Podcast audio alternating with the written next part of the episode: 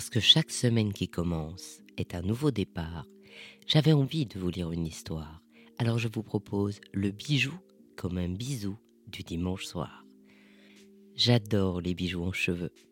Oui, je ne me suis pas trompée. Je ne parle pas des serre-têtes et autres pinces. Je parle bien des bijoux réalisés avec des cheveux. Alors vous allez me dire, ah oui, le médaillon où ma grand-mère avait mis une boucle blonde rescapée et testimoniale de la première coupe de cheveux de son fils, donc mon père.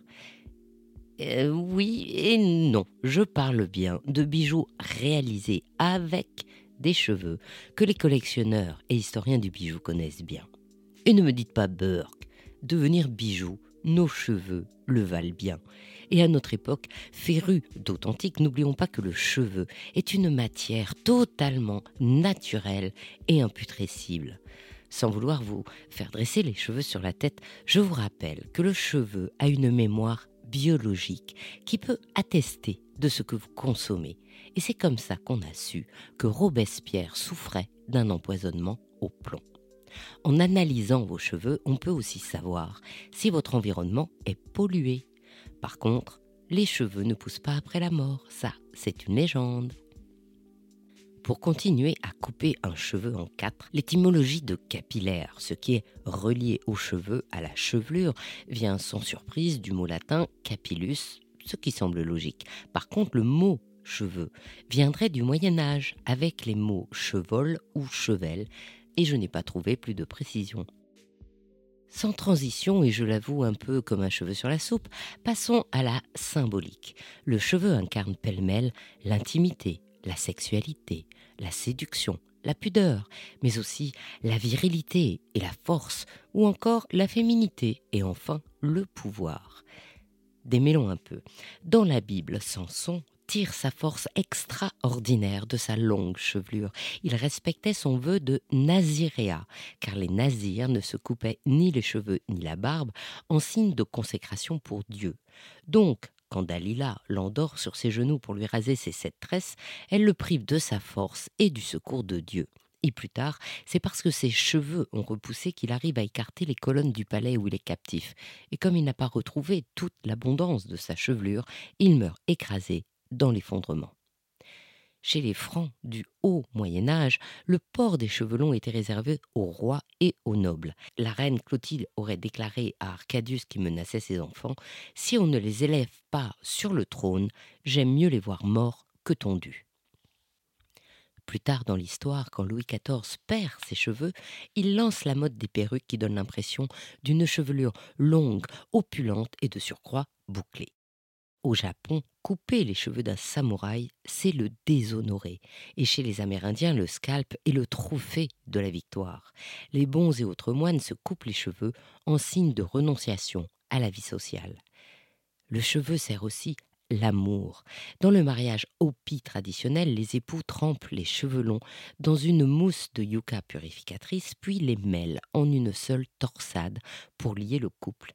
Plus récemment, dans le film Avatar, les navis se connectent entre eux et à la nature grâce à leur chevelure. Par ailleurs, on crée des filtres d'amour avec les cheveux de l'être aimé pour le lier à soi. Il s'en fallait d'un cheveu que j'oublie le terrifiant mythe capillaire de Méduse, cette belle jeune fille à la magnifique chevelure dont Poséidon tombe amoureux et qu'Athéna punit en transformant ses cheveux en serpents.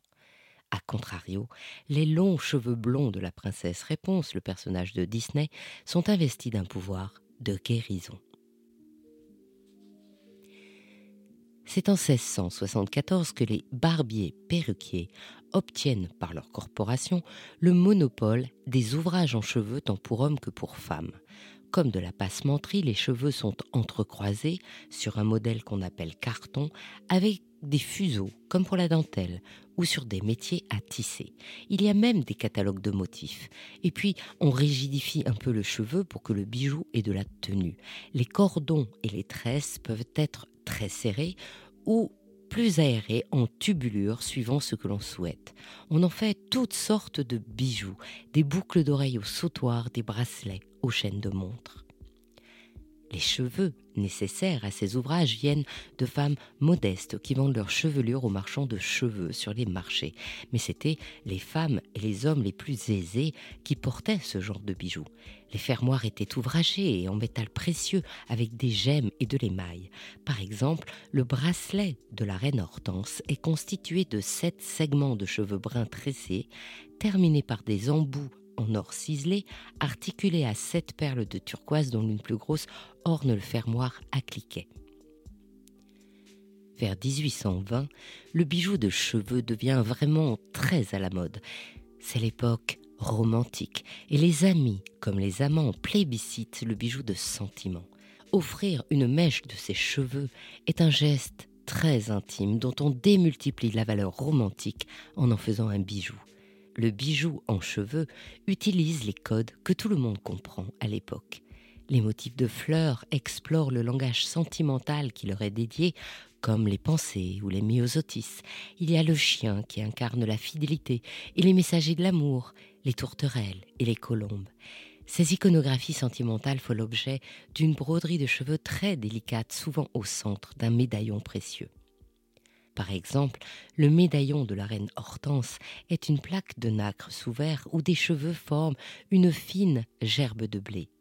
Au recto, la gerbe de blé a un lien en or avec des brillants. Et au recto, le lien est juste en or. La monture ovale est garnie au recto d'une rangée de points d'or en relief. Le médaillon comporte un fermoir à cliquet et quatre anneaux pour accrocher le bijou en bracelet. Ces bijoux de la reine Hortense sont au musée de Malmaison, avec une très belle collection de bijoux en cheveux. Pour la vignette du podcast, j'ai choisi une bague en or ou sur une plaque en ivoire teinté rose, les nœuds d'éternité sont formés par deux mèches de cheveux entrelacés de la reine Marie-Antoinette et du roi Louis XVI qui a été vendu chez Christie's. Et en novembre 2018, c'est chez Sotheby's que s'est vendue une bague en cheveux tissés de Marie-Antoinette avec son monogramme en diamant taille rose lors des enchères d'une collection de bijoux royaux de la maison de Bourbon-Parme. Si vous souhaitez un bijou en cheveux, préférez ceux qui sont en bon état, car le métier a disparu et le bijou n'est donc pas réparable. J'ai repéré chez Contessina une délicate broche en or avec une pensée romantique en cheveux sur fond de nacre, poinçonné tête d'aigle et poinçon de maître français daté de 1881. Il y a chez Maison Moss une jolie parure souvenir en or rose 14 carats au poinçon coquille Saint-Jacques. Le bracelet est composé d'un corps de deux tresses de cheveux châtains, reliés par un fermoir cliquet à l'élément central qui montre, sous un verre bombé, une mèche de cheveux tressés entourée de veines de perles. Il y a aussi une bague assortie avec le même motif central sur un fin corps épaulé d'une feuille stylisée en or rose à Poitiers, Baume propose une broche en argent de la seconde moitié du XIXe. Des branches avec des feuilles de lierre entourent le médaillon ovale où le motif de cheveux tressés, avec en son centre des initiales, repose sur une plaque de nacre. À Lille, Jean Hénard aime les objets de curiosité et a nommé sa maison le bûcher des vanités, dans laquelle vous trouverez plusieurs bijoux en cheveux j'ai repéré une broche Napoléon III en vermeil, entourée de rinceaux, où la marqueterie de cheveux forme un décor de bouquets stylisés. Il y a aussi une chaîne de 30 cm tout en cheveux tressés, au fermoir au décor d'encre de marine, cœur et croix, en pomponne, et même une large manchette en broderie de cheveux, avec un fermoir cliquet perlé en pomponne aussi. En Pyrénées-Atlantiques, c'est au rendez-vous des artistes que vous trouverez un bracelet de jeune fille en cheveux tressés, fermé par un camé en corail sculpté sur pomponne.